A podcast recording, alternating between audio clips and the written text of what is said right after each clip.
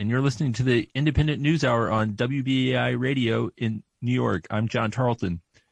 Joe Biden begins his presidency at a moment when 45 million Americans collectively owe $1.7 trillion in student loan debt, or an average of about $35,000 per debtor. The federal government is the guarantor of most of that debt, and with one stroke of his pen, President Biden could erase it and give beleaguered former college students a chance to start their lives anew. So far, he has refused to do so, saying instead that he wants to reach a bipartisan deal with Republicans in Congress to erase $10,000 in student loan debts per debtor. In response to Biden's dithering, the Debt Collective has launched a campaign to pressure Biden over the first 100 days of his administration to go all in on student debt, student loan debt abolition.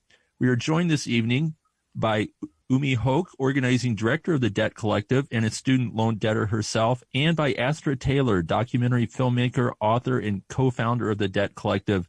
Umi and Astra, welcome to WBAI. Thanks for having us. Thanks for having us. Sure thing. So, Astra, can you start by telling us about the origins of the Debt Collective and what it has been able to accomplish uh, to date? The Debt Collective is a union for debtors that has its roots in Occupy Wall Street. So, if it pains me almost to say that that's now 10 years ago. It's 2021. So that's, we had Occupy in 2011. And what a lot of us discovered back then at Zuccotti Park was that a whole lot of us were attracted to that movement because we were in debt.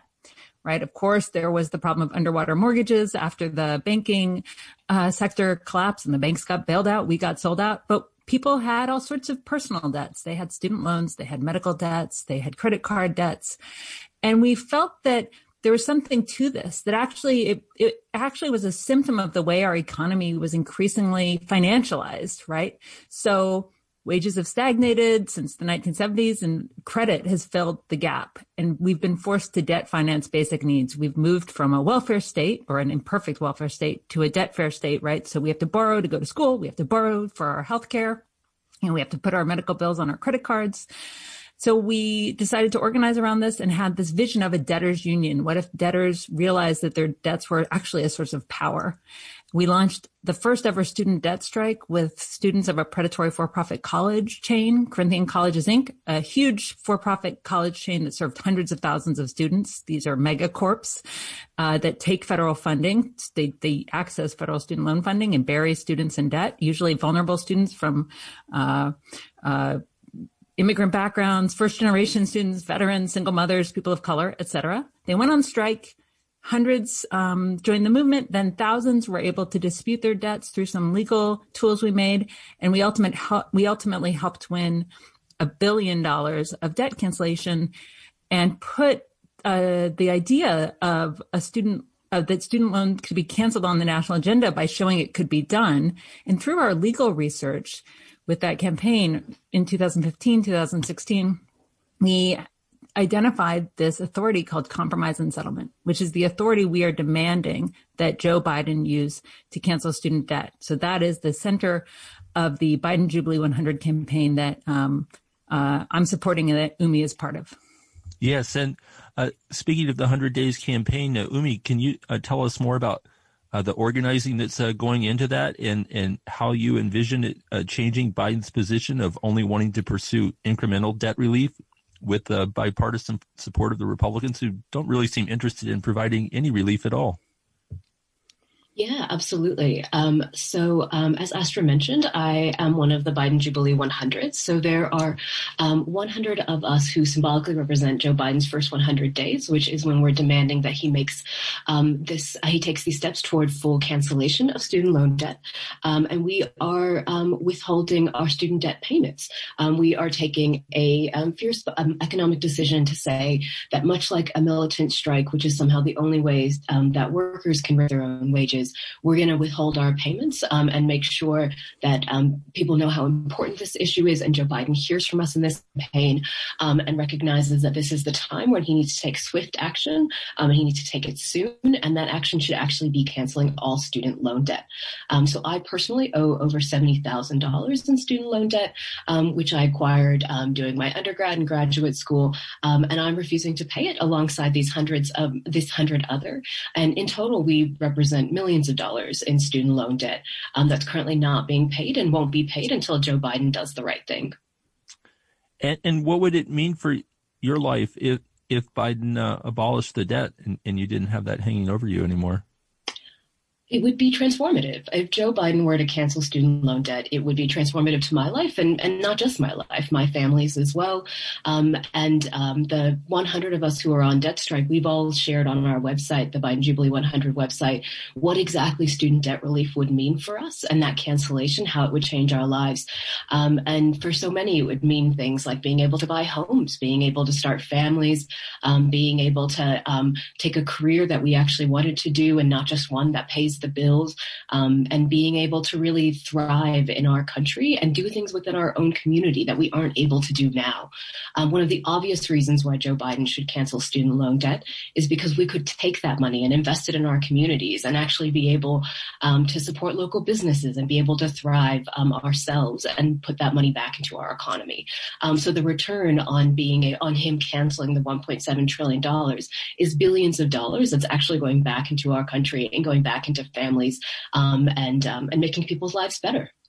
So a form of stimulus, without question. Right, and uh, uh, Astra, someone who uh, really put debt in a fresh new light was David Graeber. Uh, his best-selling book from 2011, "Debt: The First 5,000 Years," came out shortly before Occupy Wall Street uh, got going, and he argued that debt repayment wasn't so much about morality as about power relations, as he describes in this uh, clip I think we're going to run here. How debt is distributed has very little to do with fiscal responsibility. It's mainly about power.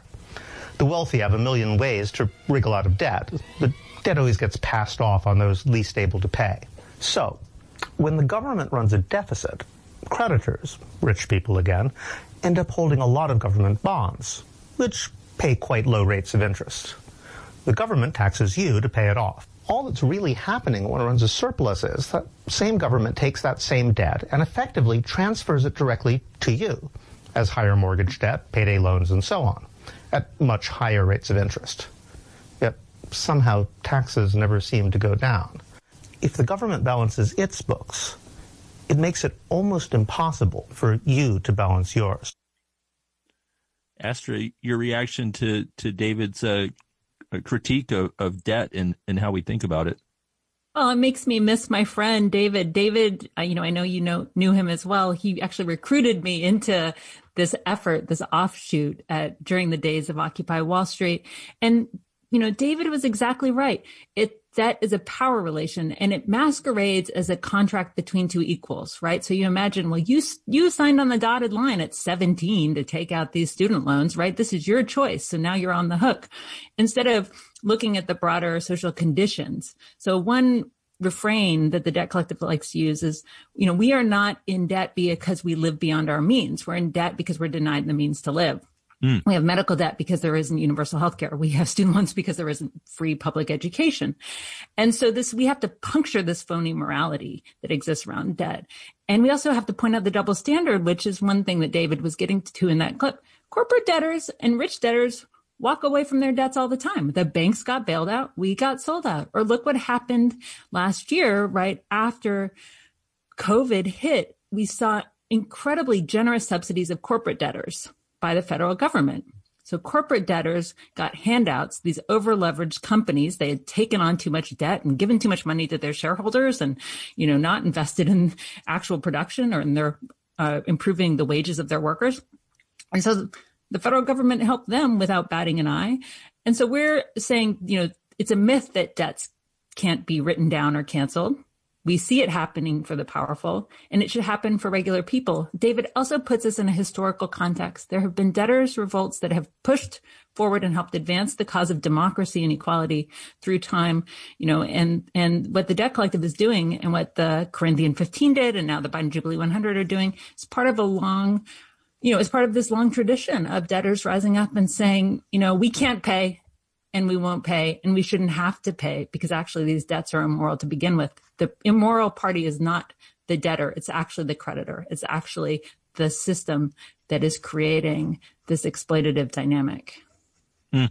And uh, uh, Umi uh, or, or, Astra, uh, one question I have about this is: uh, Do you foresee a, a backlash if uh, student loan debt was written down or even entirely abolished from people who either would say, "I paid off my student loans," or you know, I worked my way through college, or you know, I you know gave up um, you know certain pleasures in my life to save up money to send my children to college. For all the people who would feel like they played by the rules, uh, how do you see them uh, reacting to this if, you all succeeded?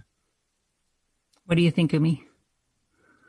I think um, I think that's a great question. I um, I really feel for those people who struggled so hard to pay off their student debt, um, and um, through that struggle, they themselves must have seen as well how unfair that debt was.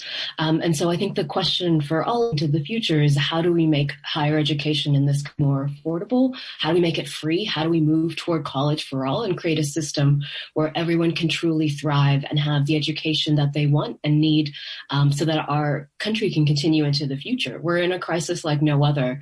Um, and all of these increased student loan debts and all the other debts that people are struggling with are going to create problems that are going to outlast all of us. So what are the solutions that we're addressing together? Um, canceling all student loan debt is a way of taking us on that track toward college for all, toward actually building that fair system where everyone can actually um, enjoy education as a public good as it used to be. Um, so I yeah, I, I, think in response that is exact that that's what I would say, and I th- I hope that they can see that by canceling student loan debt and working with us to make sure that we can actually make education a public good, we can create a better country into the future. I would add that I'm actually someone who paid off their student debt. So when Occupy came around and I was joining this nascent movement, I had just defaulted on my student loans. I was, I had, was really struggling economically and I'm not there anymore. I, I was, you know, worked and paid off my student loans. And I don't want anyone else to go through that. I mean, I think we don't, my opinion is, you know, future generations shouldn't suffer just because we've suffered.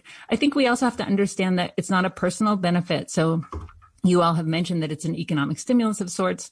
We'd also benefit from people being able to pursue the public interest. We'd actually benefit from doctors and lawyers and dentists getting their student loans canceled. I invoke those professions because that's often what the right says. They said, Oh my gosh, what if a doctor gets their debt canceled? Well, that'd be great. Then they could serve uh, poor communities and be a general practitioner, right? Then a doctor, uh, sorry, a lawyer could be a public defender instead of going into corporate law. So I think there would be all of these benefits that we don't even have the tools to measure quantitatively. They would be qualitative benefits that I think would uh, redound through the broader society.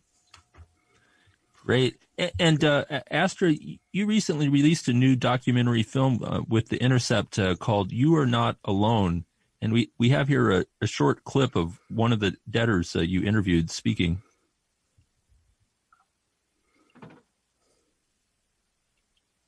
To me, it was more or less even going to college was like a job. It was like, you gotta go, you can't miss because you gotta get this degree because this is how you're gonna get, you know, further along in life. And in reality, that wasn't my reality. I mean, I did get the degree, I got the bachelor's, but at the end of the day, I had this 200 plus thousand dollar of student debt. So trying to go to a bank and get a a loan or a mortgage, it was like, they're like, yeah, right.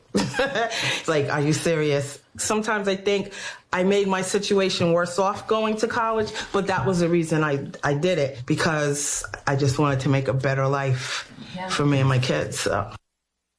All right. That was uh, one of the interviewees from uh, You Are Not Alone, uh, Astra Taylor's uh, latest uh, documentary. Uh, Astra, who are the debtors out there and, and Uh, how hard is it to get them involved with a campaign like this? There's a lot of shame around debt. Um, obviously, a lot of people are very stressed out in their lives. Uh, uh, do you foresee being able to uh, draw not just hundreds, but thousands or tens of thousands of people into this campaign? Yeah, it's a great question. I want to begin by saying that the voice people just heard was Pamela Hunt, and she was one of the Corinthian 15. She was one of the people in the original debt strike. So she had indeed $200,000 of debt, but she did get the, through our militant organizing and through our campaigning, did get her private uh, get the student loans from the private for-profit college that she attended canceled. So she had significant debt cancellation. She has loans from other educational experiences. So she's invested in our demand to cancel all student debt. But she's an example actually of the fact that collective organizing works. Debtors are hard to organize in some ways. So when you organize a traditional labor union, you meet people at the workplace, you share a factory floor, and you organize against the boss for higher wages or benefits debtors are dispersed. We, we share an economic relationship, right? So we share a creditor and that creditor can be a company or it can be the state in the case of many student loans. The advantage, I suppose, is that debt sticks to people. So it sticks to you if you lose your job, if you get a new job, if you go to school, if you retire. So debt has this stickiness. So we have to organize across distance. We have to find each other. But when we do, there is enormous uh, power to be tapped. And I, you know, I'm someone who thinks working people can't afford to leave power on the table. So I think we should have labor unions, tenant unions, debtors unions, all kinds of unions. Um, the Debt Collective is uh, a, an organization that anyone can go online to debtcollective.org and join. And we're making the road by walking because this isn't a model that's existed before. That's why we brought the brilliant Umi on board as a full-time organizing director, not just as a uh, a striker, but to help us figure this out because the sad thing is the majority of people are in debt. And I think you're exactly right to say shame's part of it. So first you need to realize you are not alone, right? This is not, you, you're not in a unique situation. If you're suffering and stressed out because you can't uh, pay those bills at the end of the month, and and that there's power in numbers. So we invite everyone to find us. And I think there's there's you know right now we're in contact with ten, uh, you know um, thousands of debtors and there's room for tens of thousands or hundreds of thousands more in our movement.